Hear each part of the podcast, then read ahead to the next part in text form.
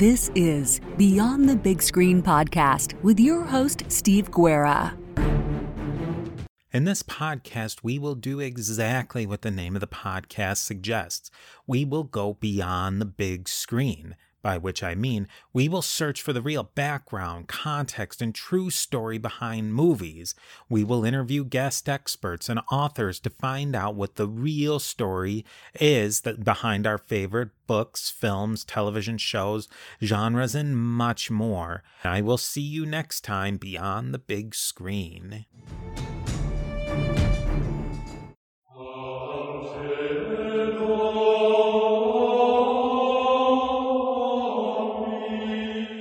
Hello. No, not that one. I mean, yeah, usually that is what you say. It is, but I didn't like how it came out of my mouth. Hello, and welcome to Pontifex. I'm Fry. And I'm Bree, ranking all of the popes from Peter to Francis. And this is episode 107, Pope Nicholas I, also occasionally known as Nicholas the Great. I don't know anything about this guy. Yeah, and he's a great. Sort of, maybe. And I can't wait to hear our jingle. Oh, and it's going to be a great jingle. Nicholas, he's looking okay. Nicholas, he's better than the last guy. Nicholas, he's pretty darn neat. Maybe we could call him Nick the Great. So let's talk about this, the greatness. Because when we covered our other greats, Leo and Gregory, I said that these two were the only two with this epithet. And officially, this is still true. What? Yeah, it's still officially true that Leo and Gregory are our only greats. However, I have also occasionally mentioned that there are two popes who are often argued as being worthy of being a great. One, of course, is Pope John Paul II.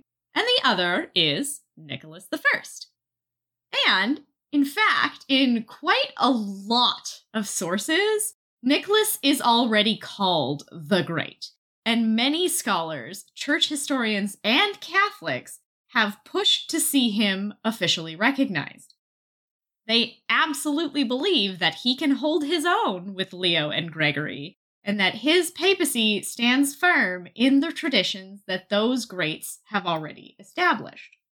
In the Political Pretensions of Pope Nicholas, historian Frederick A. Norwood says, "When Pope Nicholas was consecrated, no one could have foreseen the series of political and ecclesiastical upheavals more like the thunderbolts of Jupiter than the benedictions of St. Peter, by which the new occupant of the Holy See won fame for himself, prestige for the papacy, and a dignity to be called the Great. Few popes hold a more dominating place in the history of the Catholic Church than Nicholas I." And in an article called The Legacy of Pope St. Nicholas the Great, author Matthew B. Rose says of Nicholas not being recognized, quote, "They have forgotten a pope so grand, so profound, that in his lifetime he dealt with direct challenges to his papal authority, meeting each with medal rivaling most of his papal peers. He was Pope St. Nicholas the Great, a pope who in both thought and deed transformed the papacy of his day and the church as a whole." So, Fry. Yeah. You and I are going to go on this journey. And we're going to have a look at the papacy of Pope Nicholas, and by the end, we will decide, once and for all, whether Nicholas deserves greatness or not. All right, okay. Isn't it strange that this is one you know nothing about, and yet he gets such incredible praise? Yeah, it's a little weird. We're going to change that. Perhaps St. Nicholas is only Santa, and this guy gets second fiddle. Ooh, this St. Nicholas certainly has a punchy approach, if you will. So maybe he is punchy old St. Nicholas after all. He was the punchy old St. Nicholas the whole time. It would not surprise me at all. Nicholas was born in Rome to a distinguished noble family. His father Theodore was a defensor, which is essentially a city magistrate intended to advocate for the citizens. He's defending the citizens. Great. As follows, Nicholas was well educated, and if we take the Liber Pontificalis at its description, he was also a weird child, or at least a very serious and unchildlike one. Quote, "From his earliest childhood, this blessed man's acts shone forth clearly to everyone, and were famed for their incorrupt character. His holy actions distinguished him so beautifully that he took no dishonorable delight in any game or anything else that children are wont to do." He's a weird child who doesn't play with other children. It goes on to describe how he dedicated himself to purity and humility and study, and how he was far more interested in engaging with adults than with other children. Man, did he get bullied? It sounds like he got bullied. He would be a prime candidate for bullying, I think. Or at least being that, party pooper child who's like, I am above this. I want to go and talk. I do not want to play with your games. I would like to sit on the computer instead. Yeah, essentially. And for this reason, Nicholas was entered into the church early. Oh, you're such a little killjoy that you come to the church early. Whew. That's not real great. Well, in the church's eyes, it certainly is. He's not well-adjusted. No, he really isn't well-adjusted, but it kind of works for him. So, for the next 15 years, Nicholas rose through the ranks of the Lateran. Pope Sergius II made him a subdeacon, Pope Leo IV made him a deacon, and Pope Benedict III kept him on as a chief advisor. So by the time that Pope Benedict III died, or, as the Liber Pontificalis so dramatically says, drank the cup of precious death, Nicholas was substantially regarded as a holy, learned, and experienced man, despite being quite young. Okay. Doogie Howser. He is, yeah. We're going to talk about that too, yeah. And when Benedict III died in April of 858, something unexpected happened. Emperor Louis II showed up in Rome. Or, more accurately, he had already been in Rome quite briefly, and he'd left. But when he heard of the pontiff's death, he whirled right around and came back. Perhaps the whole debacle of the last election and the embarrassing position that the Frankish emperor had found himself in, maybe he just wanted to ensure that everything went smoothly this time. That being said, most historians chalk this up to Louis wanting to throw his influence around and make the election go his way. And since Nicholas was of noble birth and already had widespread support, Louis chose him as the candidate to support. Practically, Louis didn't really accomplish anything here, except to maybe increase some pre-existing enthusiasm for Nicholas. But I definitely have an image of Louis stomping around in a cape yelling, "Influence!" as if he were actually accomplishing anything at all. Although the Frankish sources, like the Annals of St. Bertin, do want to credit him for this election. Ah, yes, it was all the emperor and not this little Doogie Howser Pope child man. But either way, Nicholas was elected easily, and after the usual I am not worthy dog and pony show, he was paraded from the Basilica of San Silvestro in Capite to St. Peter's to be consecrated, and then to the Lateran to be enthroned, all with the emperor in attendance. Now, interestingly, in his book, The Popes During the Carolingian Empire, historian Horace K. Mann takes a moment to point out that it was sometime around this period that the popes were also crowned as part of their consecration ceremony, wherein an actual crown was placed upon their head. Now, obviously, this would have come into vogue in correlation with the temporal power exercised by the popes in the Papal States. A couple episodes ago, we mentioned that somebody gave the Pope a bunch of crowns. Yes, yeah, and so now they are using this in their ceremony to represent, hey, we now have temporal power as an authority as well. But Mann argues that this aspect of the consecration may have had a particular effect upon Nicholas, who we'll see goes on to have a very strong view of papal supremacy, both in the spiritual and temporal world. Keep this in mind. This is a man who is taking his crown very seriously. After the consecration, the new pope celebrated with a banquet with the emperor, and then Louis departed Rome for his camp outside of the city. Pope then visited Louis in his camp again soon after, and during his visit, the emperor is said to have led the pope's horse himself on foot, which of course brings to mind Emperor Constantine leading Pope Sylvester as a papal groom all the way back in the Golden Legend. Keep that in mind. We're going to be talking about that whole Donation of Constantine thing again. Oh, really? That was so long ago. Oh, but it's so relevant at this point in history. All this is to say that by the time Emperor Louis left Rome, the Pope and the Emperor are on very good, very cordial terms. Things are off to a strong start. And continuing that strong start, Nicholas immediately gets to work. And the first place that he is going to assert himself is in Ravenna with the Archbishop John. Now, this is the same John of Ravenna that we discussed in Pope Leo IV's episode, and we're going to be talking about him for much of the same reason. So to recap, John is yet another archbishop in the ongoing tradition in Ravenna who aggressively pursues an independent or autocephalous Ravenna and resists the authority of the Pope at every turn. But John takes it to a whole new level. You see, John feels totally fat and sassy in his position because his brother is the Duke of Emilia, which is the province Ravenna is in, and both brothers are very much in the good graces of Emperor Louis for previous military service. So they have ecclesiastical power, they have temporal power, and they have imperial favor. Now, couple that with the Ravenese trend of bishops overstepping their bounds whenever they get tied to the Franks, and this is a recipe for disaster for the church. And disaster is exactly how it played out.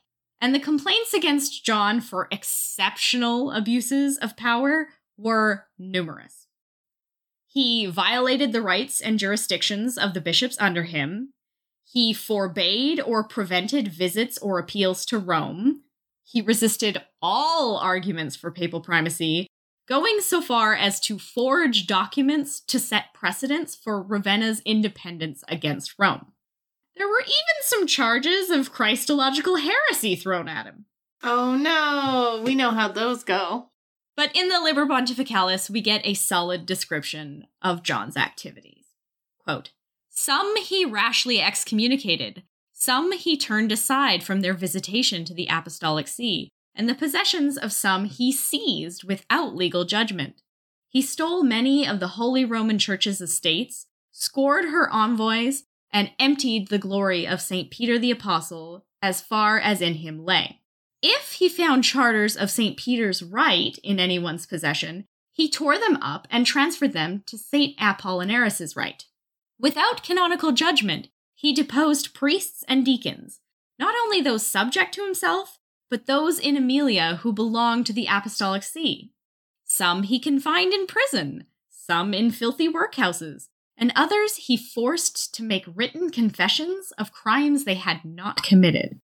He also suppressed the church's constitution, with no consent from the apostolic see, and when summoned to Rome by the supreme pontiff, he boasted he had no need to turn up." Oh. It's not good. No.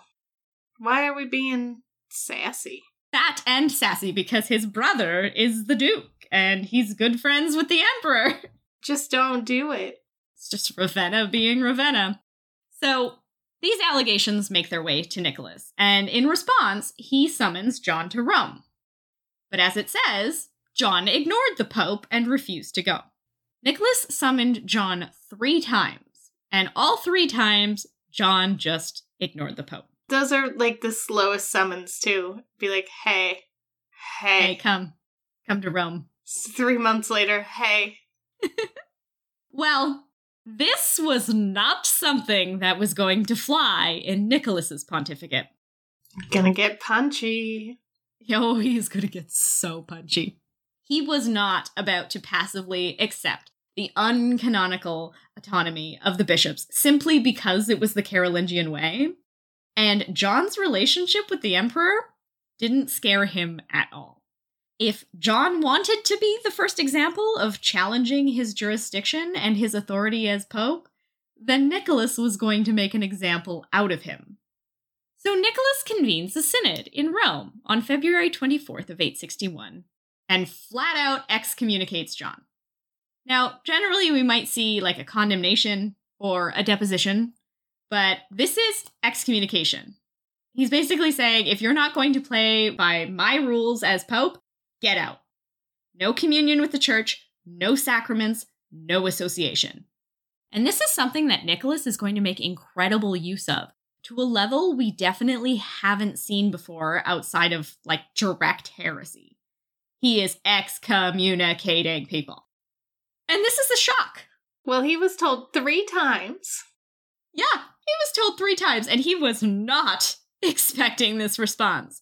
And he panics, and he immediately goes to the emperor at Pavia, hoping that with imperial pressure of his friend, the Pope would have to walk back the excommunication. And he does have rapport with Louis the Emperor. And Louis sends 2 imperial missi to accompany John to Rome, presumably to assist him in defending himself and to, try and deter Nicholas from maintaining the excommunication. But Nicholas was unmoved by the presence of the legates. In fact, he had nothing to do with them at all because they were communicating with John, who was excommunicated. Oh, no, I can't deal with you. You're dealing with that man? Can't talk to me. Huh. Which is a very convenient way around being pushed about by the imperial legates. You just can't talk to me. You're talking to an excommunicated man. Don't bring your filth over here. I don't want to speak to him. So instead, Nicholas convenes a second synod and instructed John and his delegates to attend. At this point, John sees the writing on the wall. If the legates aren't able to bully the Pope into undoing the excommunication, then the synod is likely going to be open ground to expose the whole of John's less than canonical oversteps. So instead of attending the synod, he fled back to Ravenna. The synod still went ahead, of course, and John's excommunication was confirmed. But it also seems that Nicholas expected John to flee.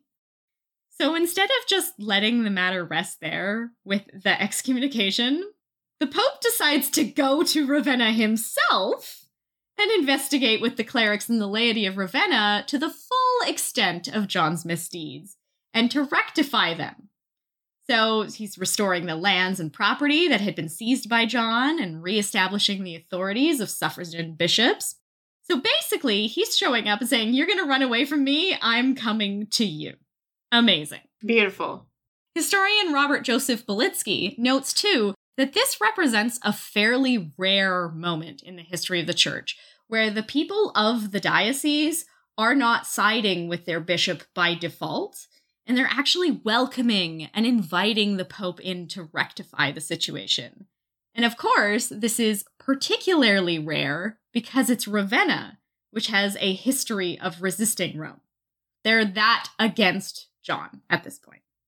Now, unfortunately, although it would be so good, by the time the Pope arrived in Ravenna, John had fled yet again, back to Pavia, where he intended to prevail upon the emperor for stronger backup. And that is not at all what he received. In Pavia, John was treated as genuinely excommunicate. Oh my gosh, yeah, well, I mean, he did get excommunicated. He did, quoting from the Liber Pontificalis. When the archbishop reached Pavia, when that city's fellow citizens together with their bishop leotard, and yes, I will pause and let you appreciate that the bishop is leotard, what?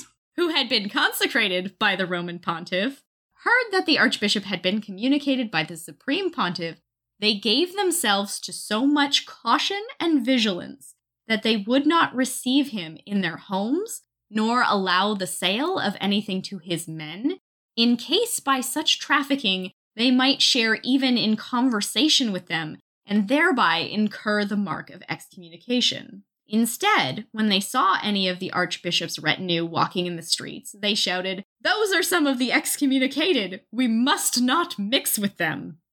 He's literally being shunned. And suddenly, getting an audience with his friend the Emperor is proving to be more difficult than before. I appreciate this, all because he said he wasn't going to come there and talk to the Pope. Nicholas is not messing around. And Louis refuses to meet with John and, quote, gave him an order through a go-between, saying, "Let him go, put aside his overweening arrogance, and humble himself before the great pontiff, to whom we in the church as a whole abase ourselves and bow our necks in obedience and subjection. There is no other way for him to get what he wants." Even the Emperor is telling him, "You done boy." Amazing. I know. It's so good. And so by this point, John realized that his ability to resist the Pope was quickly evaporating away. And in November, in yet another synod, John has to relent and submit to the mercy of Pope Nicholas. And Pope Nicholas receives him back into communion and restores him to his bishopric, but firmly and clearly laid out significant restrictions on his authority and jurisdiction, and implemented a requirement that John annually come to Rome. He also did hear any remaining grievances against John and settled all canonical matters, including that potential heresy, by getting an orthodox declaration of faith from John. No Christological heresies up in here. And so the situation was resolved. Nicholas had won, and the authority of the papacy had been consolidated over Ravenna, and with imperial backing, no less. Yeah. Now, unfortunately, this was short-lived, as John soon entered a pact with the bishops of Trier and Cologne, who were excommunicated for reasons we'll get to shortly. And so he gets excommunicated again, and once more is forced to submit to the Pope. Okay, so he got excommunicated again. Yeah, and he had to come back and say, I'm sorry, and Nicholas comes out on top. Yeah, well, he would. And he did, and this sets a precedent that Nicholas is absolutely going to carry forward into the rest of his papacy, which is that this is not a pope to be trifled with. He'll just excommunicate you. He'll just fire you. Yeah. Apostolic primacy will rule, no matter how fat and sassy the bishop or how influential the monarch. It ain't happening. Which was demonstrated again as another conflict soon arose, this time with Hincmar, the Bishop of Reims. Now, we've discussed Hincmar before in our episode on Leo IV, when he was censured for resisting appeals to Rome and ignoring papal decisions, which again is essentially exactly what we're going to get into. So, much like John, Hincmar was well established and comfortable in his position. While John had had the force of secular influence behind him, Hincmar had a far-flung and well-respected reputation as a powerful, influential, and forceful bishop. He was capable. He was educated, he was dedicated to church discipline, but he also happened to be ambitious beyond belief and wanted to translate his influence into increased authority everywhere he could. And to be clear, this is not the same situation. It's not as if his goal was to be independent from Rome like John wanted, but he was a Frankish bishop, and as we've seen, the Frankish bishops very much thought of themselves as a power unto themselves, more beholden to their king/emperor than to the Pope. So Hincmar comes into conflict with the Pope the same way that he did last time, and this is over appeals to Rome. In this case, it was due to a bishop under Hincmar's jurisdiction, Bishop Rothad II of Soissons. Now, although Hincmar was Rothad's metropolitan bishop, Rothad had been very outspoken against Hincmar's aggressive exercises of power over the bishops of the region, and had appealed to the Pope over some of Hincmar's decisions. And as a result of this, Hincmar had him deposed in a synod in Soissons in 862. Hincmar also clearly didn't like Rothad and once referred to him as an unfruitful fig tree. Oh, that is an insult. It feels like a perfectly obscure insult that I wish I had the opportunity to throw at somebody. And so Rothad appealed to the Pope, which he had every right to do, and this irritated Hincmar so greatly that he had Rothad imprisoned. Nicholas had received Rothad's appeal and began investigating, but when he discovered that Hincmar was resisting the right of the appeal by imprisoning Rothad, it took on a whole new level of intensity. Let's not forget, the appeal to Rome was the right of any cleric and a fundamental tenet of papal primacy, and Nicholas is gonna come for anyone who is obstructing it. So he wrote to Hincmar and commanded, quote, by apostolical and canonical authority, that Rothad come to Rome and present his case.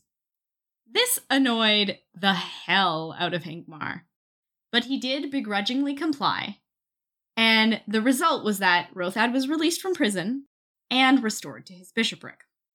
The best part of this is that we have the Annals of St. Bertin, which were authored or overseen by Hincmar, and his tone about the whole situation is very clear.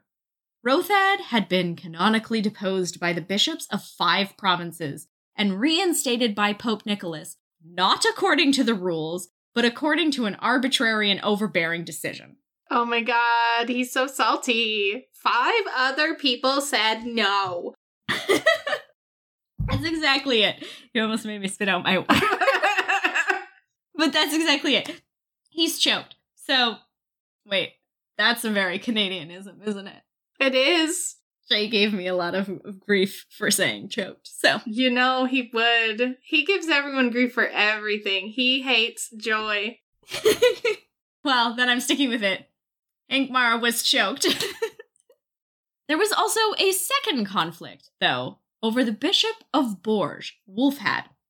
Wulfad had been a particular favorite of King Charles the Bald when he was only a priest. So when the bishopric of Bourges had opened up, the king had wanted Wulfad to be the new bishop. You know, put your friends in powerful places, fairly standard. But Hincmar absolutely opposed this move and refused to consecrate Wulfad to the position on the grounds that Wulfad's ordination as a cleric was invalid. Hincmar is such a Karen. He is. He is such a Karen. That's perfect. Now, despite being a total Karen, Hincmar actually has some grounds here. You see, Hincmar's predecessor as Bishop of Reims was a man called Ebo, and Wulfad had been consecrated by Ebo. But Ebo ended up deposed a number of times. And when a bishop is deposed, oftentimes their ordinations are invalidated. Why are they just being, like, kicked out all of the time here? Who are these people? Frankish bishops, Fry. Frankish bishops. These hot dogs, they're bad at their job. So this definitely was the case here, by the way. So, and especially because when Hincmar became the Archbishop of Reims, his first act when he was consecrated was to invalidate all of Ebo's ordinations. So he's like, I know that your consecration is invalid because I was the one who invalidated them all. And so once again, there was an appeal made to the Pope, and Nicholas reviewed the case and wrote to Hincmar advising him to set aside his reservations. Nicholas understood why Hincmar had refused Wulfad. You know, the validity of ordination was extremely important, as we will continue to see.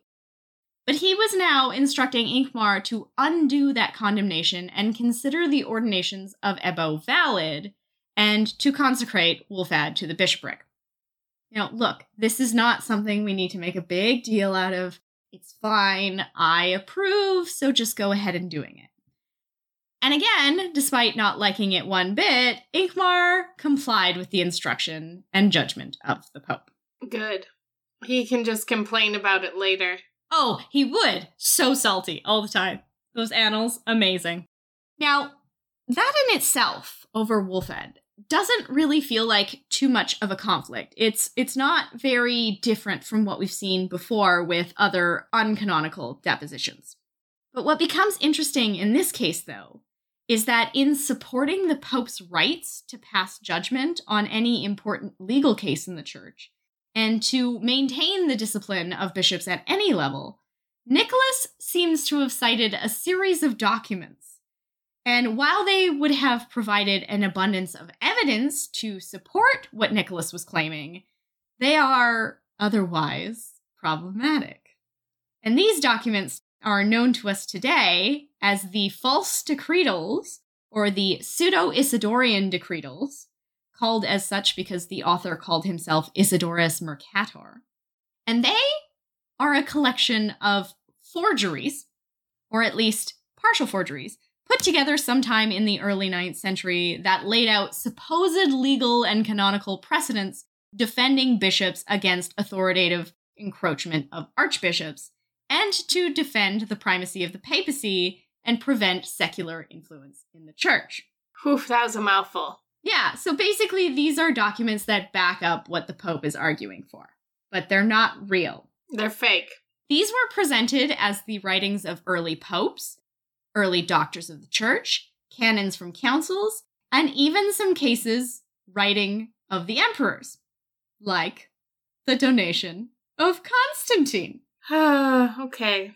And these documents will be used repeatedly in Church history to defend the authority of the Pope and resist secular leaders from interfering in Church affairs. Oh, yeah, okay. This is the section where they're like, and did you see the papal primacy? Yes, exactly.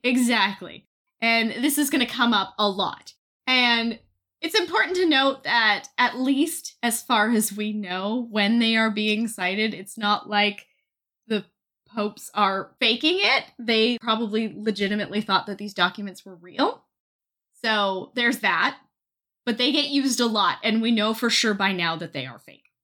When we start talking about false decretals or pseudo-Isidorian decretals, we're talking about things like the Donation of Constantine.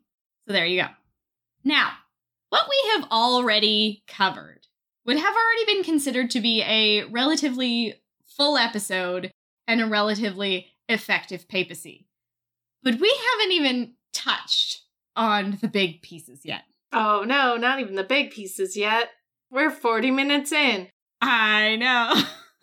This is what happens when we have a great, or a potential great, at least.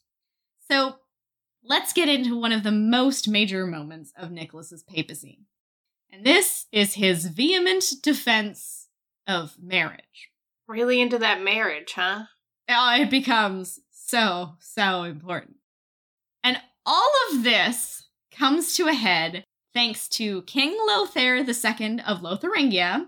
Lotharingia. King John of Johntown. Well, that's exactly why it was named. It was named after Lothair I. So Lotharingia. You know, remember when they had to divide up their empire because they were fighting all the time? Yeah, they had divided and they had little bits and they fought some more. I get it. So King Lothair II wants an annulment of his marriage to his wife, Teutberga. Oh, Teutberga! She's back. She's here. We're going to talk about her a lot. And he wants this annulment so that he could marry his mistress, Waldrada. No. Waldrada deserves better. So does Teutberga. Now, before Lothair was married, he and Waldrada were allegedly already an item. He was then married to Teutberga to benefit his father, Emperor Lothair I, in shoring up defenses against his brothers, particularly Charles the Bald. So during all of that conflicted period where they're all fighting each other, this advantageous marriage was made. Yeah, gotta get married so that then her parents send you troops too, or whatever. Exactly. But in the first year of their marriage, Teutberga and Lothair had no children. That's not that long. It's not that long at all. And that's what is so dumb about this. But the key here is that Waldrada and Lothair already had a son. Well, if they were lovers prior to this, it's not like... Yeah. It's not weird. You're making it weird, Lothair. He is making it weird. 1 whole year. You even try, Lothair? You even try? That's part on you, buddy. He was probably never around. And he was probably making babies with Waldrada the whole time. So, you know, it's just bad. And now that Emperor Lothair I died and the political advantages of being married to Teutberga don't matter anymore, this gives him an excuse. Claiming that he was motivated to have an heir to maintain Lotharingia as its own dominion, to protect it from being swallowed up by his uncles Charles the Bald and Louis the German, Lothair is seeking an annulment to his marriage to Teutberga so he can marry Waldrada and make his son his heir. Now, the grounds which Lothair used to petition for annulment were pretty grim. You see, he doesn't just say, hey, I want an annulment, we haven't had any children. He actually accuses Teutberga of having committed incest before they were married. Well, you've gone off the deep end, Lothair. And this allegedly came from Teutberga's confessor, who claimed that Teutberga had confessed to him having committed sodomy with her brother, Hubert, the one we mentioned last week. Yeah, you buying this? Neither are the Annals of St. Bertin, which claim, Lothair hated his queen Teutberga with irreconcilable loathing, and after wearing her down with many acts of hostility, he finally forced her to confess before bishops that she had had sodomite intercourse with her brother Hubert. For this crime, she was immediately condemned to penance and shut away in a convent. Ah, so I see they did the forced confession. Yeah, they did. And obviously, this is a total lie. And of course, Teutberga denies the charges and was even subjected to a trial by ordeal to prove her innocence. And we're talking about the ordeal by water? Which is thought to literally be sticking your hand in boiling water to prove her innocence. What? Ouch. And during which, by the way, she was indeed declared innocent. Well, then what about her hand? I hope she used the hand she doesn't use a lot. Yeah, I hope so too, but I mean, yikes. Yikes on bikes. Yeah, it's gonna hurt a lot. That's gonna hurt. Yeah, but she at least proved herself innocent, because this is not something you want to go down in history for, you know. Sodomite intercourse with your brother. Yeah, no. So clearly unhappy that Teutberga had been cleared by this trial. Well, how about you put your hand into burning water, Lothair? Yeah. He's so choked that she's been cleared by this trial by ordeal that Lothair turned to an ecclesiastical trial. So he's like, okay, this didn't work on a legal level. So I'm going to convene a synod at Aachen to hear the incest charges. What terrible, what? No. No, he's going to push for this. And remember again at this time that the Carolingian bishops were more inclined to serve the whims of the monarch rather than the pope, and it was very, very evident that Lothair expected the bishops to find a way to turn his desires into a canonical judgment. Man, this is a hill he wants to die on. And also, this and subsequent synods on the matter were presided over by Gunther, the Archbishop of Cologne, and Thietgaud, the Archbishop of Trier, who happened to be Waldrada's uncle and brother, respectively. No, that's stacking the cart. And those are the guys, by the way, that John of Ravenna decided to make an alliance with. That's why they all end up excommunicated again. But clearly, with Waldrada's brother and uncle running the show, you can imagine how this is going to go. Yeah, it's going to go bad. The synod concluded in favor of the annulment, and Teutberga was pressured into declaring that she go back to the convent as a nun, and Lothair married Waldrada. And Lothair, feeling very pleased with himself, sent the decisions of the council to the Pope for approval. Hey, we had this council. Please approve it for us. However, Teutberga also appealed to the Pope, making her the first known queen in history to send such an appeal to the Pope. but surely she would not be the last. There are going to be so many of these. Just gets to be the first one. All the way to Catherine of Aragon, we're going to have so many of these. But she appeals to the Pope. She's like, hey, this is so wrong. And even Hincmar spoke out against the synod's decision and is on her side. And Pope Nicholas is appalled to hear what's been going down in Lotharingia and wastes no time in writing to Lothair, demanding that he put Waldrada aside. And he sends 2 papal legates to Lotharingia to re-evaluate the case in full. Meanwhile, Teutberga had fled to her brother for protection. I mean, not great considering the charges, but like, where else she gonna go? But Lothair decides to change tactics at this point. He realizes, oh, the Pope is not going to confirm my synod. So he begins to argue that Waldrada was his wife in the eyes of God, and that they had been married before he'd been married to Teutberga, and therefore Teutberga was his invalid wife.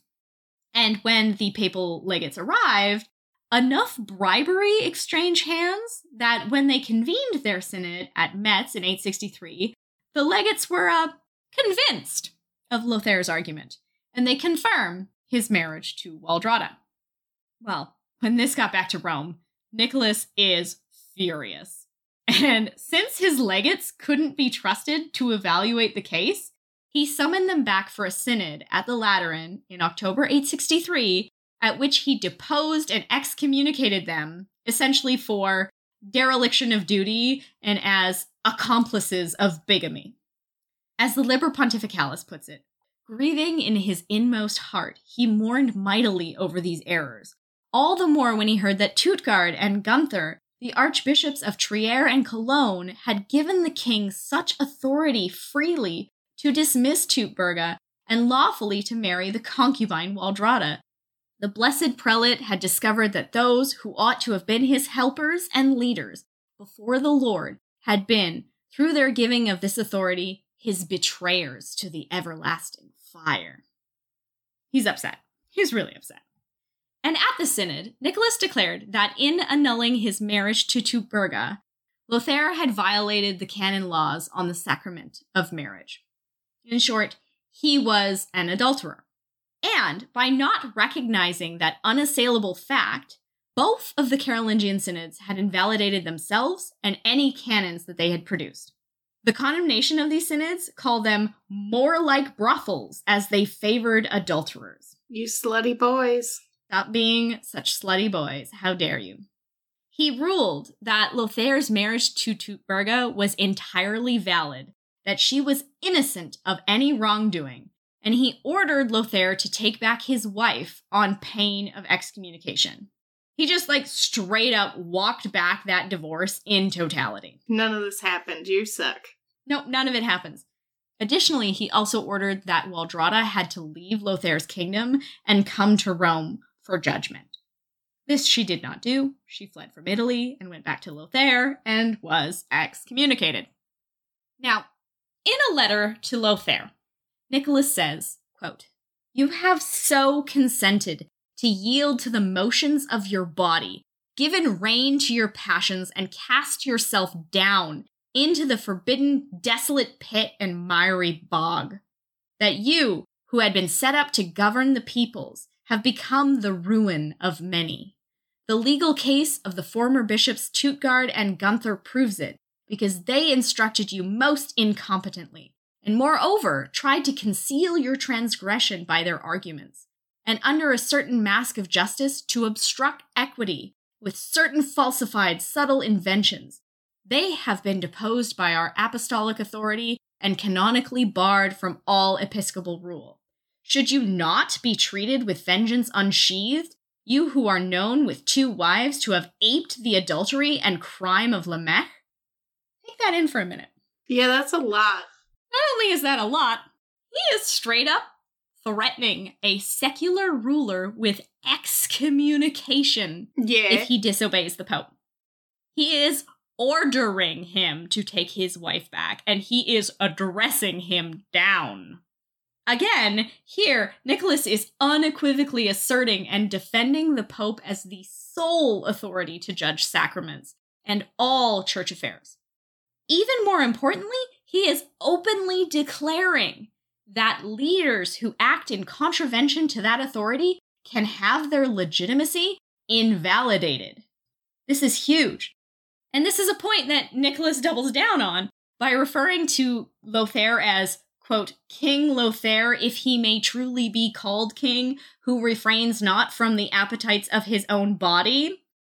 Like, that's the title he gives him every time he writes a letter to the bishops or to the emperor or to anyone else. It's King Lothair, if he may truly be called king, who refrains not from his appetites of his own body. And again, this is reflected in the Annals of St. Bertin, again authored by Hincmar, who comments, quote, Lothair had been demented, so it was said, by witchcraft and ensnared in a blind passion by the wiles of his concubine Waldrada, for whom he had cast aside his wife, Teutberga. Amazing. This is not generally how kings are spoken about in an annal, right? You don't generally call a king demented. Needless to say, Lothair was absolutely not expecting the Pope to clap back so hard, and he is absolutely livid. And so were the Carolingian bishops, since they'd basically been deposed for participating in the condemned synods. They railed at Nicholas's forcefulness, writing, quote, The Lord Nicholas, who is called Pope, who pretends to be an apostle among the apostles, and who poses as emperor of the world.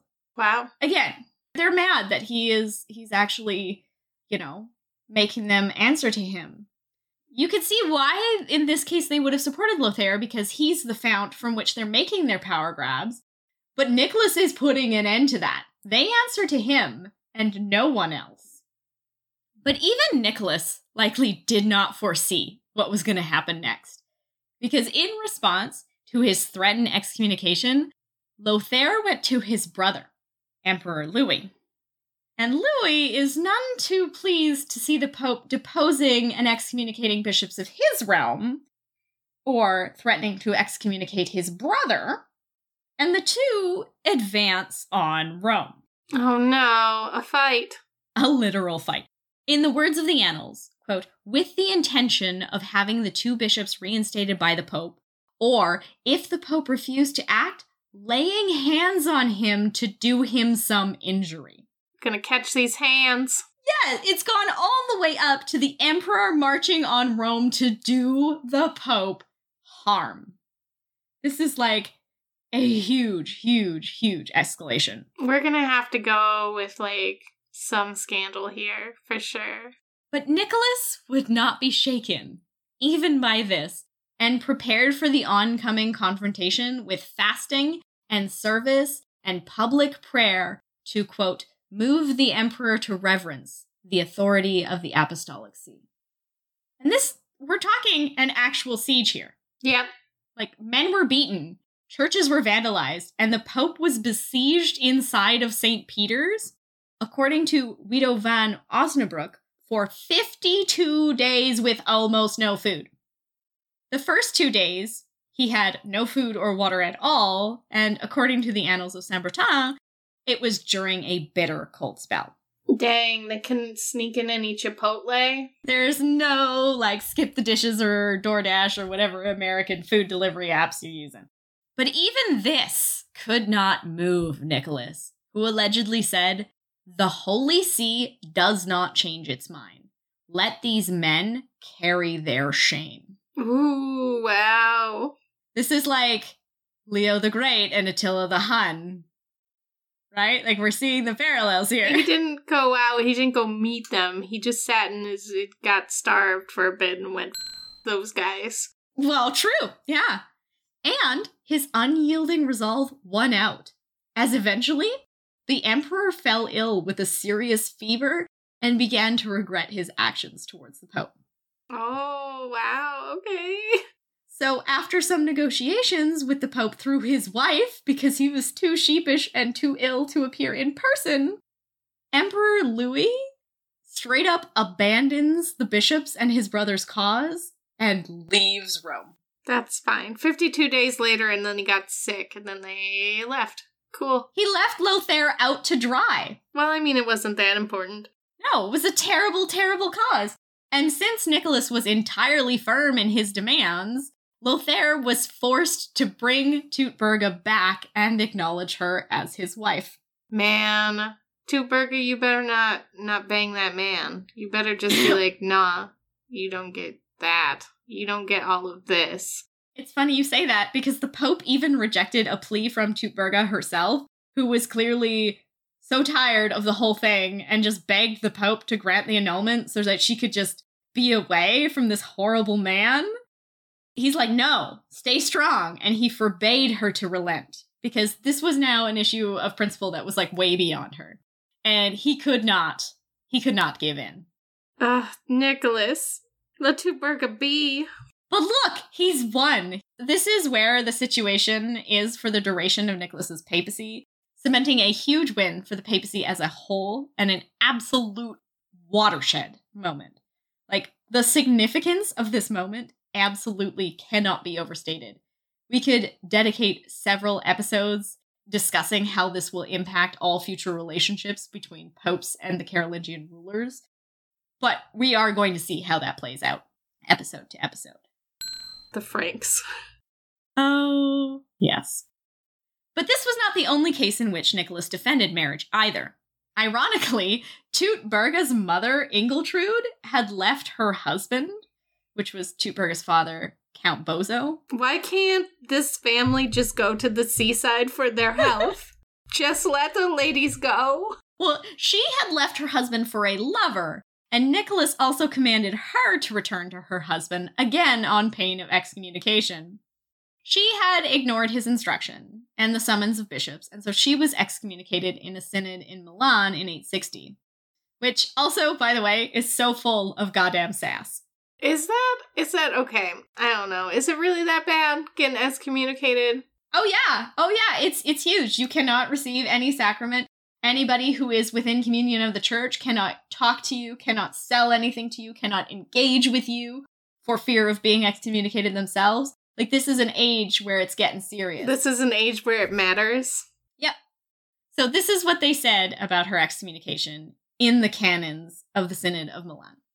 Ingiltrude, daughter of the late Count Maffred, who abandoned her own husband Bozo and, look, has now for about 7 years been running about here and there a vagabond, we recently lawfully anathematized, along with her supporters, but on account of her contumacies, we have thought it fit that she should again be knotted in the bonds of anathema.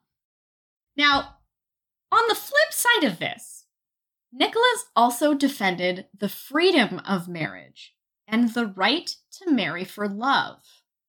When the daughter of Charles the Bald, Judith, married without her father's permission to Count Baldwin of Flanders, she had been immediately excommunicated by the Frankish bishops, including Hincmar. But Nicholas, the Pope, then wrote to these bishops and advised that they reconsider, particularly now that the marriage would be valid in the eyes of the church law. And exceptionally progressively, part of why this case was so important to him was to protect the concept of consent and free will in marriage. I love that he cares about consent now, suddenly. Well, he cares about consent all the way through, but remember, Teutberga appealed to him, saying, hey, this is being done to me and this is not okay. So he helped her through that and got the win, and she's like, I'm just done with this. And he's like, no, stay strong. But that's not all. We also have a whole other conflict that happened to be raging at the same time as Lothair's divorce controversy, and that is the beginning of the Photian Schism. A whole schism. A schism. We haven't had one of those in a while. Like, when's the last schism, honestly? Probably the Aquilean Schism over the 3 chapters. That's right, 3 chapters. But unlike other schisms that we have covered so far, this is much more of a political schism than a theological break. But it gets right at the heart of what Nicholas was selling his entire papacy, which is the jurisdiction of the Pope over the whole of the Church. And this comes to a head when the Byzantine Emperor Michael III deposed and exiled the current Patriarch of Constantinople, Ignatius, in July of 857 for personal and political reasons. See, Ignatius wasn't deposed because he'd strayed from orthodoxy in any sort of way, but because he had actually upheld his office in a way that inconvenienced Emperor Michael. He'd denied Michael's uncle communion due to some misdeeds, and he hadn't consented to the exile of Theodora and such like that. So he was actually doing his job well, and that inconvenienced the emperor, so he ends up deposed and exiled. That being said, historian J.J. Norrish indicates strongly that Ignatius wasn't very well liked, calling him a, quote, blinkered bigot loathed by his flock who was determined to get rid of him. This was convenient for Michael, but it also had public support, even if Ignatius was doing his job. In his place, Michael elevates Photius, who is a very prominent and educated man, to be the next patriarch. But Photius was a layman. Or rather, he had been a layman up till he was set to actually succeed to be patriarch, when he was made a monk, and then over the course of 5 days, he was successively ordained as a lector, a subdeacon, a deacon, a priest, and then patriarch. So, you know, super legit. Okay, that seems a little fast. A little fast. Between December 20th and Christmas Day, you went from a layman to the Patriarch of Constantinople. All right. Nice Christmas present. Yeah, a very Merry Christmas indeed. And of course, this looks suspect, because it is, and it went against canon laws of ordination and consecration of the West. And even by Eastern standards that were a little less hung up on the idea of hasty consecrations, even then, it doesn't look great. And several clerics who supported Ignatius, the original patriarch, wrote to Pope Nicholas, denouncing Photius. So in Rome, Nicholas receives 2 letters. He receives one from Emperor Michael announcing that he has a new patriarch and he's looking for the pope to confirm his choice out of formality, and one from the bishops claiming that this man wasn't even legitimately ordained when he was made patriarch.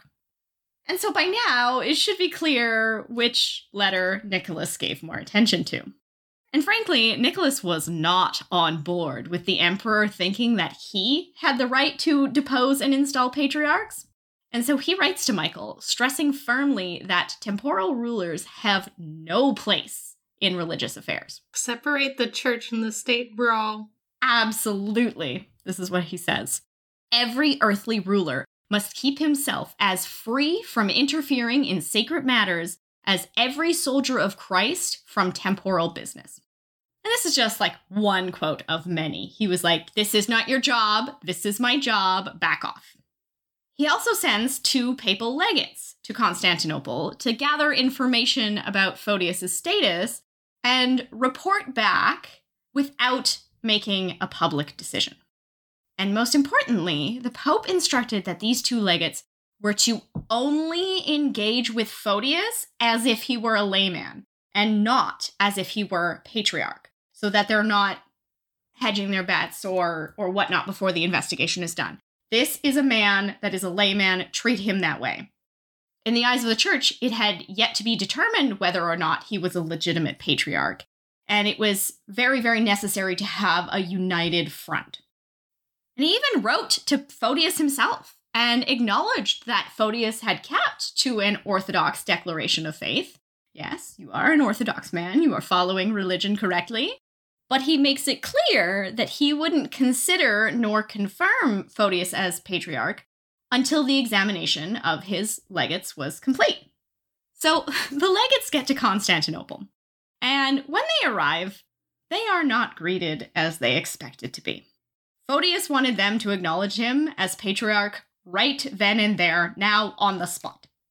According to Horace K. Mann, they were threatened, pressured, and even potentially imprisoned to force them into this. But the Liber Pontificalis says that they were bribed into declaring that they accepted Photius as patriarch, which was then confirmed at a synod in Constantinople in 861, which is called the Protodeutera.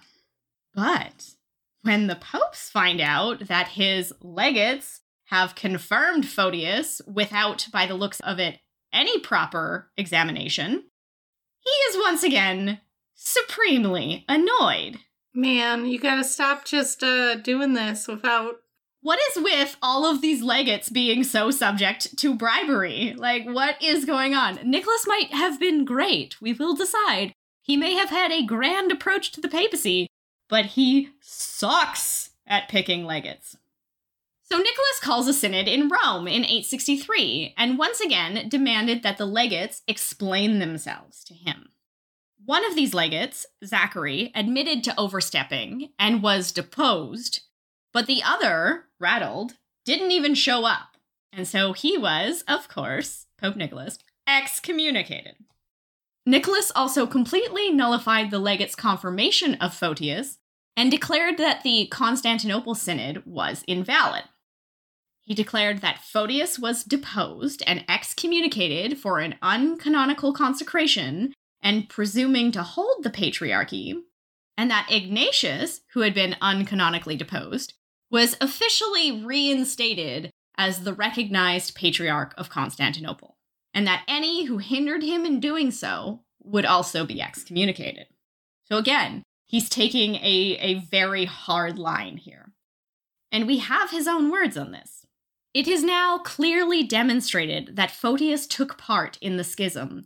He left the world to be ordained bishop by Gregory of Syracuse, who had been deposed and excommunicated some time before. Like a thief in the night who enters the flock to steal away sheep, he usurped the see of Constantinople from our brother Patriarch Ignatius. Breaking his word, he convened a synod in which he dared to anathematize and depose our brother Patriarch Ignatius.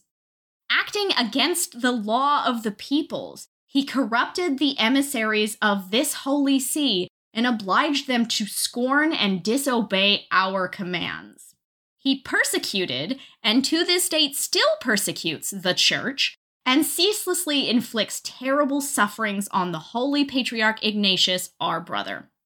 By the authority of Almighty God, the apostles, Saints Peter and Paul, and all the saints, and the six general councils, the Holy Ghost pronounces this judgment through us. Let this Photius, guilty of so many crimes, be deprived of every priestly honor and every ecclesiastical function. Let him be excluded without hope of re-entering the communion of the Church. Let him be anathematized without receiving the body and blood of Jesus Christ, except in danger of death. Wow. Just no, we're not having this. We're not playing your game. You're out. And anybody who helps you is out. Again, a very hard line. And this went over poorly in Constantinople. Emperor Michael is pissed and threatened to invade Rome.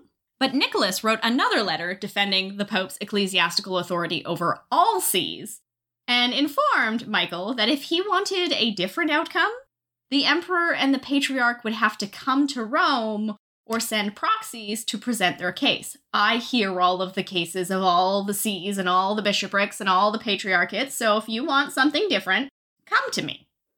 Photius, however, did not retaliate and did not criticize the pope for his judgment. But this was mainly because if he condemned the pope's judgment, he'd have to acknowledge the pope's judgment. And he was currently doing his best to pretend it was not real and had never happened. So he just sort of carried on and continued to act as patriarch as if he had never received this excommunication at all.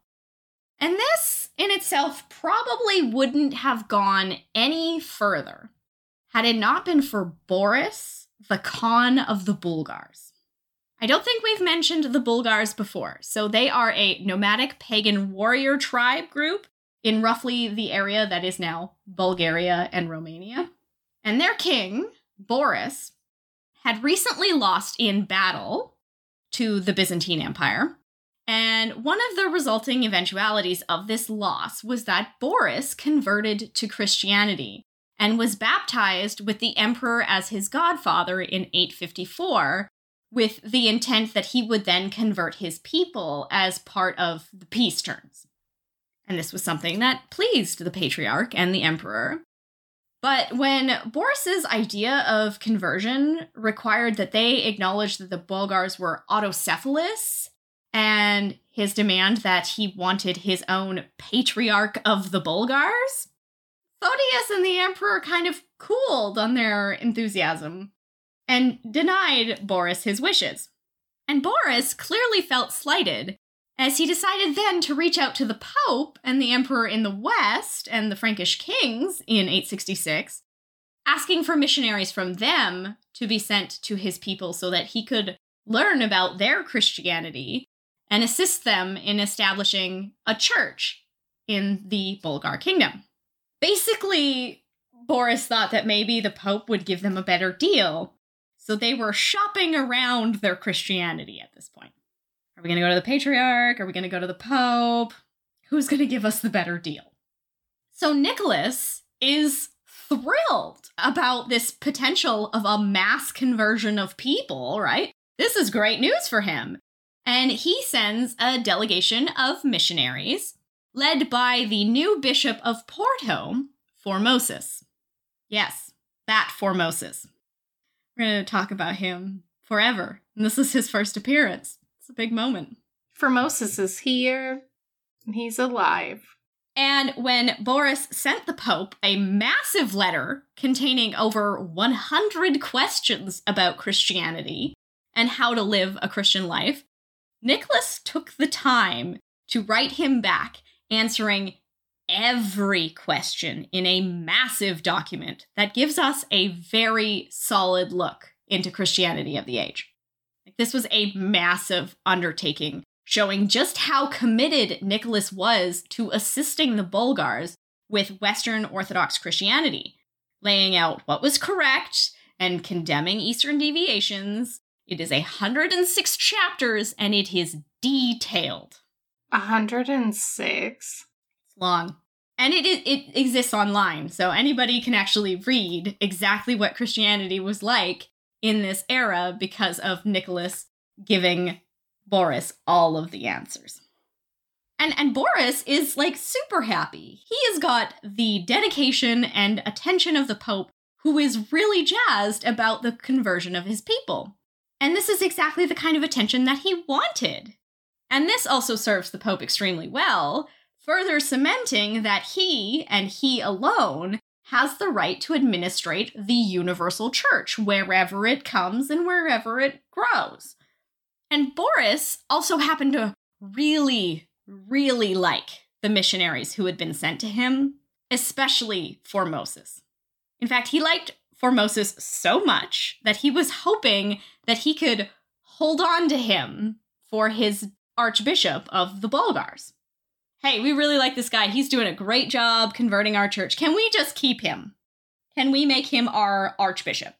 But as I just said, Formosus was already the bishop of Porto. And we know you cannot hold two bishoprics. But we also know that Boris is shopping around his Christianity. And so they don't want him to feel slighted and go back to the patriarch, as that would undermine Nicholas's message. So Nicholas just sort of tactfully calls Formosus back to Rome and sends new, personally selected priests, hoping that perhaps Boris might latch onto someone else to be his bishop and avoid an issue. And this is where we're going to leave Boris for Nicholas's papacy, but this is going to come back. But there are issues to be had here with this, because remember, we're discussing this in the context of the Photian Schism.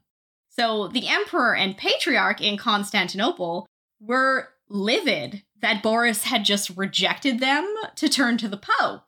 And Photius, who is still acting as patriarch despite being excommunicated by the Pope, retaliates by convening a synod in 867, where he excommunicates Pope Nicholas and the whole of the Western Church while he's at it.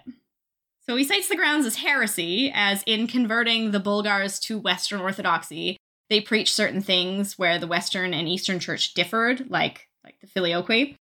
So basically, he's chosen this weakish reason to come at them full bore. And this puts us into like a full-blown schism. Photius has been excommunicated on the one side, but he's gone and excommunicated the entire Western Church.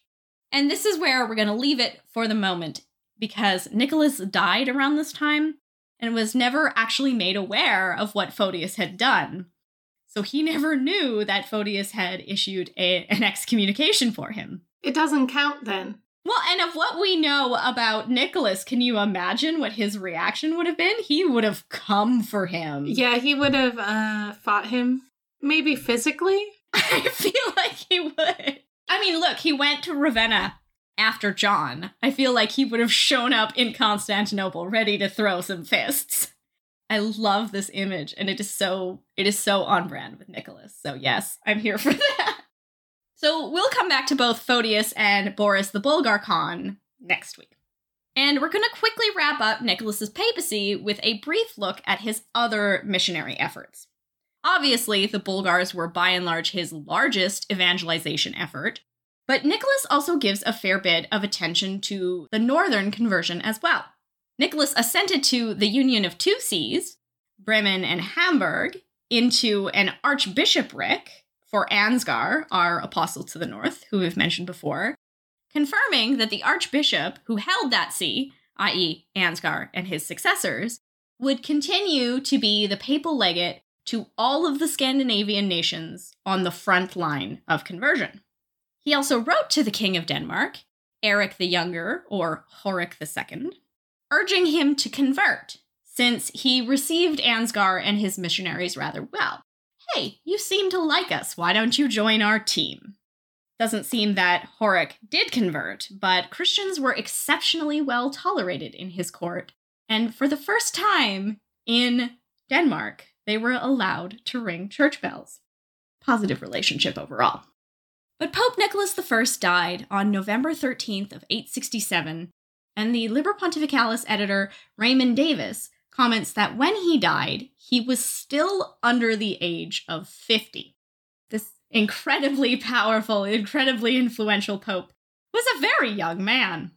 Wendy J. Reardon, in The Deaths of the Popes, elaborates further, saying he was probably around 40 and that he died from a stress-induced illness. So like a heart attack. Yeah. Or a stroke. Ulcers, you know. Imagine. Ugh, ulcers. And even if these numbers are slightly exaggerated, this makes Nicholas an extremely young pope, statistically. Younger than even the young pope, because Lenny Bellardo was like 47. He's younger than even that jerk. He was buried in a white marble tomb in the atrium of St. Peter's near Benedict III, and it was destroyed for new St. Peter's, but fragments of the epitaph have been preserved enough for this inscription. Whosoever cometh to this temple hall, suddenly from eastern or western lands, or from the south or the cold north pole, wishing to know why the mortal race is still sad, carefully examine this poem and remember, the substance of the holy flesh of the outstanding Bishop Nicholas is preserved in this grotto. By his holy teaching, he shone before all men. He filled the world and shone by his chastity, his members unstained. Which is a little bit graphic. What he taught in his words, he accomplished by his abundant action. He remained full of light and was so learned in wisdom, the starry kingdom of heaven preserves him with brilliant triumphal processions, so that the throne of the noble prophet popes might flourish through the ages. That's a cute epitaph. Pretty good. I like it. And it's definitely a representation of how well he was liked and how well he was thought of, which is a very good point because we have a lot to consider when we rate him. Papatum and Fallium. I genuinely don't know if we can do justice to everything that has to be discussed in this category, but we're going to do our best. Defending church stability.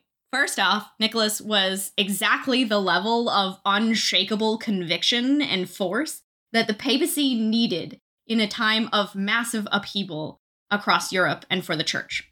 The state of the church he inherited was uncertain, divided, and inconsistent with nepotism and corruption and jurisdictional abuses, making even basic clerical discipline unclear. And he energetically got involved in every single one of these issues and not only rectified them, but used them to his advantage to shore up his power and influence of the Pope. So that's one. The next is, of course, that power of the Pope, papal primacy, because Nicholas's concept of the role and authority of the Pope wasn't new, but he used it to set a precedent that few popes could ever really do. He made papal primacy the realest it had actually been in centuries. This is our first real look at, like, a medieval pope who would fit the popular imagination of a medieval pope. And here's just some examples. He protects the right of appeal to Rome, which aggressive archbishops had been actively hindering. He, in the process, reestablishes clerical order and discipline and jurisdiction for suffragan bishops under these archbishops. So he's walking back this tradition of overstepping. He defends and exerts papal authority in every single see, including Constantinople. He defends the sacraments, particularly marriage, and his right to be the only one who can make judgments on sacraments, and does not back down when he's actively threatened for it. He's the first to use excommunication in such a way to draw a line, even when it's super provocative, to the point where it has, like, real practical social consequences. Historian J.J. Norwich also has a great quote for this, saying, "Nicholas marks a watershed. He was the last pontiff of any ability or integrity to occupy the chair of St. Peter for a century and a half." Which unfortunately tells us it's all downhill from here. And we're not even done. He fights for the separation between temporal and ecclesiastical authority. That separation of church and state. We've talked about, you know, the difference between auctoritas, which is sacred authority of the priests, and potestas, which is temporal authority, since Pope Gelasius. But Nicholas is actually using it. He's pushing this paradigm further and harder. He is insisting vehemently and repeatedly that secular rulers, no matter how powerful, no matter how exalted, or threatening, should have any interference in church affairs whatsoever. They do not, cannot, and never will possess auctoritas. And to this point, although we didn't really have somewhere to discuss it earlier on, in that synod in Rome in 862, in the Sixth Synodal Act, he also re-evoked the decree of the Lateran Council of 769, forbidding secular interference in papal elections. But he also makes clear to the temporal rulers of Christendom that as Pope, he's responsible for ensuring and maintaining their spiritual morality. For it is through the values of Christianity that rulers are granted the potestas to govern. Therefore, if a king doesn't conduct himself morally and in an orthodox fashion, the Pope may invalidate their legitimacy to rule, like we saw him with Lothair. So, like, this is big. The Pope, as this supreme moral authority, can advise and influence people to resist an immoral ruler as a tyrant, which is going to have huge consequences for the growing power of the papacy and the claims of rulers. In a letter to Emperor Michael, he sums this up himself. "By the power of God, we have been born the sons and heirs of the apostles Peter and Paul, and though in merit far beneath them, we have been constituted princes over all the earth and universal church, for the earth means the church." Thanks, Ridley. The earth means the church. Ridley is Pope Nicholas yelling about the church. And although this is less important, but is important in the grand scheme because we are comparing him to the greats, he lived a life of example to all clerics and resembled Pope Gregory the Great in his asceticism to the point where he was often sick. We have a snippet from a letter he wrote that just screams Pope Gregory. Quote, "With such pain has our heavenly Father seen fit to afflict me, that not only am I unable to write suitable replies to your question, but I cannot, through the intensity of my sufferings, even dictate an answer to them." This man is, like, fasting all over the place, just like Gregory. Okay, well, that would definitely, like, screw up a bunch of stuff. And lead you to die in your 40s from a stress-related illness? Yeah, was it stress or was it not eating properly? Was it all of the above? Every single bit of it. This is massive. He is, in every way, an example of everything that a pope should be. He is the first real medieval pope with that authority. He is prepared to invalidate secular leaders. Like, there is no way this isn't a 10. See, I was leaning towards 9 because I'm not feeling the perfect score for him, you know, for whatever reason. Like, he did great, right? But people kept finding things to be shitty about, so he just had to fight more people. And it's like, yeah. If he really had a handle on it, he wouldn't have to keep putting out all these fires. But is that his fault, or is that the fault of the papacies that have come before it, like Benedict III and Leo IV and Sergius II, who were not really in charge and didn't score well as a result and had to deal with massive secular influence? I mean... because he claws all of that back. He does, and he did commendably, honestly, but I feel like giving him he doesn't deserve the perfect score. Okay. All right, well, we'll give him that, so then you'll give him a 9, and he'll get a 19 in Papatum and Falium. We're going to get so many angry tweets about this. Guess what? Yeah. I don't run the social media. Oh, but I will screenshot and send you. I know. You brought this on yourself. Fructus prohibitum. So the only thing really we could consider here is the potential use of the false decretals to bolster and defend his positions on papal primacy. But we can only do this if he had known that the decretals contained forgeries. He didn't know they were fake. We might want to consider that he was falsifying and manipulating papal precedent to increase his own ambitions. However, like we saw when we dealt with Pope Joan, there are plenty of documents that come into existence through the 8th and 10th centuries that may have been forgeries, but at the time were absolutely accepted as truth. And this is the case for the decretals. Historian Horace K. Mann argues that the documents had been accepted as truth for centuries before even the slightest suspicion of forgery was aroused.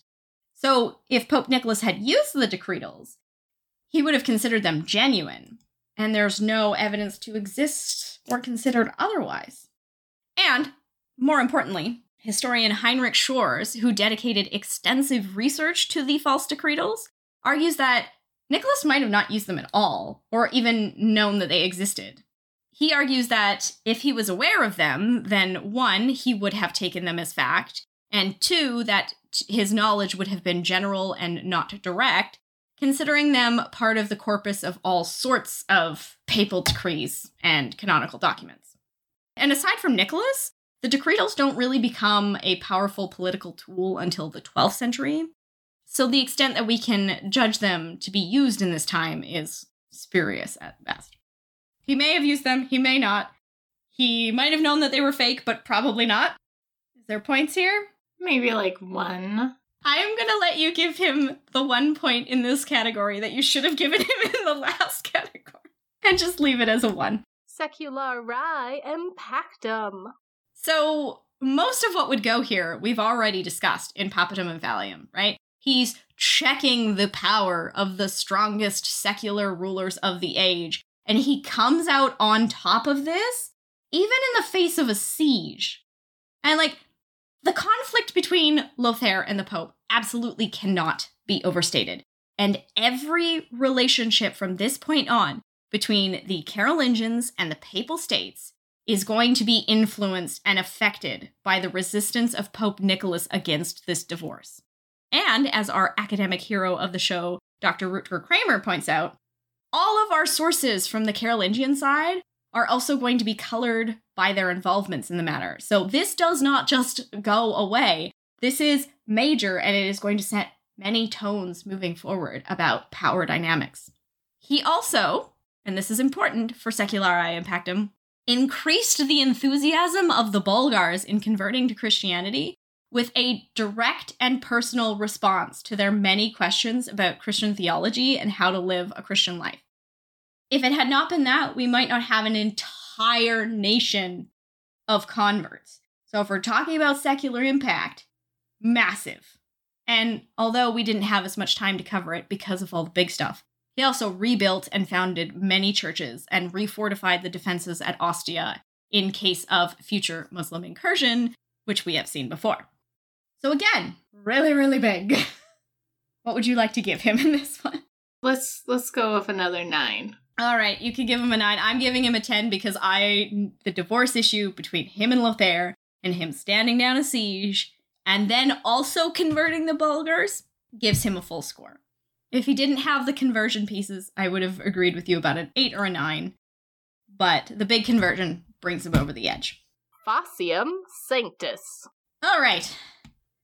So this man was supposed to be in his 40s or 50s, but the artist who paints St. Paul's Outside the Walls didn't get that memo. No. Oh. It's a look. Yeah. God, he does not look like a 40-year-old man. He does not. He is way more bald than most of our popes have been. It's probably that stress. Yeah. He does look very stressed, don't you think?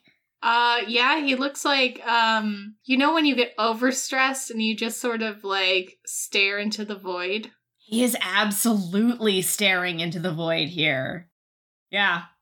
Yeah. And he's thinking about the food that he's not eating as well. And you can see you can see all the sinews on, like, his neck, like, and then he's got really gaunt cheeks. He's, like, got a pulsating vein on his forehead.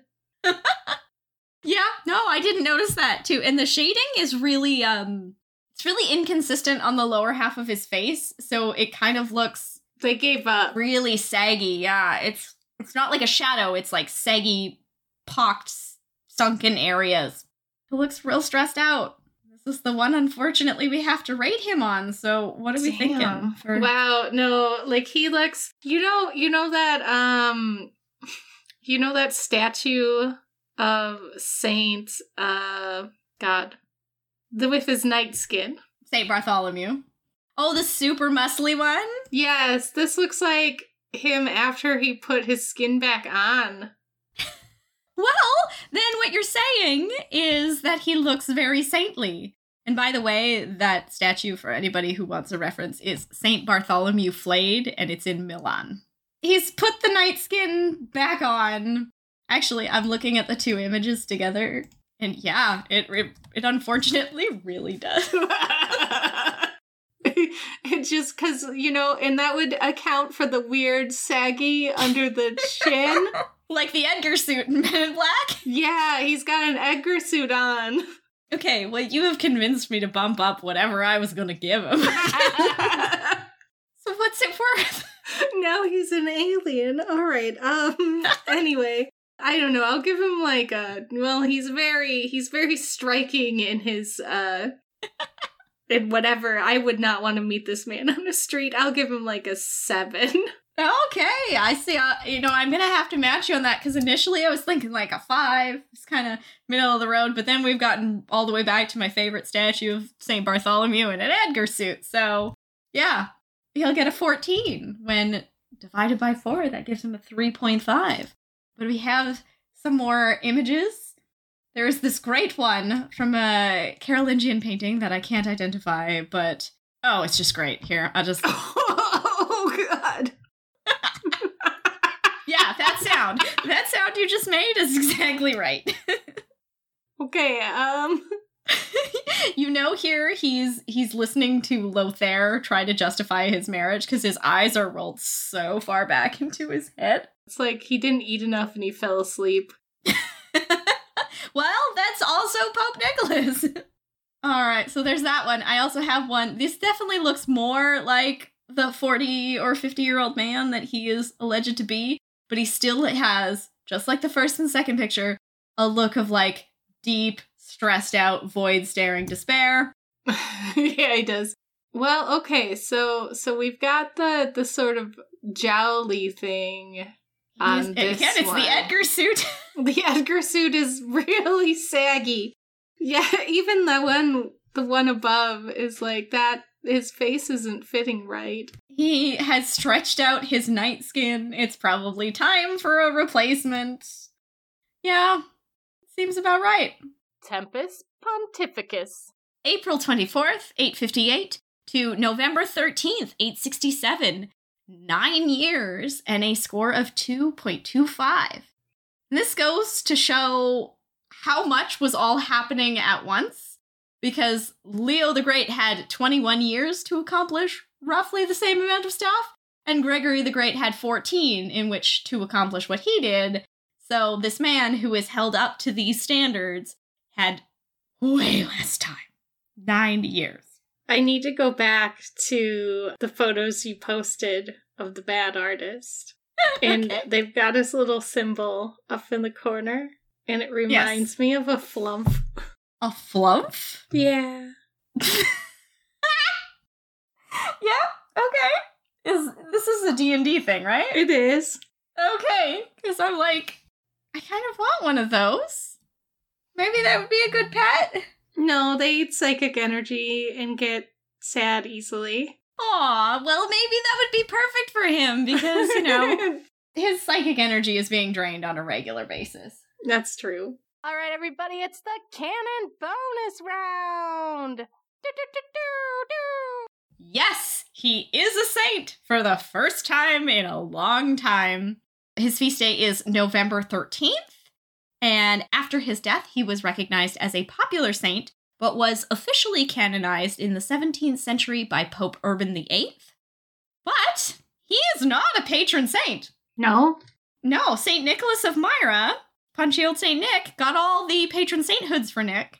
And like we said, fair. Maybe this is the real punchy old St. Nick. So, yeah, he's a saint. So we get to make him this man. Punchy old real St. Nicholas, the patron saint of something. Physical manifestations of stress. Physical manifestations of stress? Yeah. Okay. He's going to get a lot of attention for that because they are everywhere. Physical manifestations of stress are everywhere these days. No one is not stressed. Maybe this is going to make him better known, and then he'll finally get his official greatness. So that brings us to his total score, which is a very, very impressive 45.75, which, for the record, puts him in 6th place overall. Comparatively, we have, for our greats, we have Pope Leo with 51.25 in 5th place, and Gregory the Great with 52 in 3rd place. So he is within just a couple points of our big man. So that brings us to our final and important question, which this time has two parts. And the first part is he papally enough and pizzazzy enough with an impact enough for a papal bull? I'll give him the bull. Oh, yeah. It's gotta be a bull. He is 100%. Hundo percento. A bull pope. But is he great? I would say that he is better than good, but I wouldn't say that he is great. So you don't think he deserves to be the third great pope in history? He doesn't hold up to you for you with Leo and Gregory?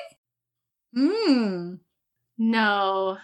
I mean, I feel like for me, I could have given it to him, given how much he does. I don't know. He can be our first deluxe pope.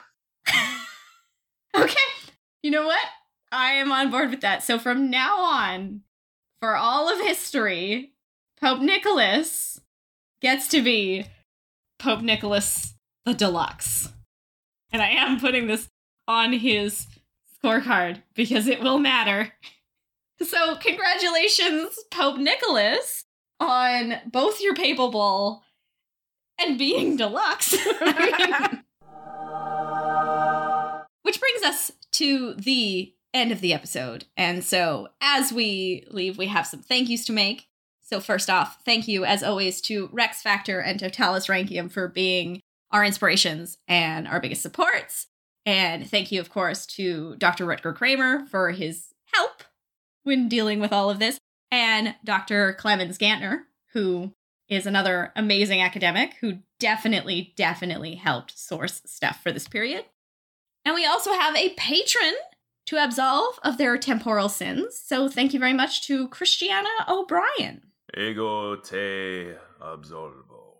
If you'd like to get in touch with us, you can reach us at pontifexpod@gmail.com. And we're pontifexpod on all social media platforms. If you'd like to support the show, consider subscribing to Pontifex on Patreon, checking out our research wishlist at tinyurl.com/pontifexwishlist, or making a one-time donation at paypal.me/pontifexpodcast. If you'd like to support us in other ways, rating and reviewing the show on iTunes makes a world of difference. And with that, we could say thank you and goodbye. Bye.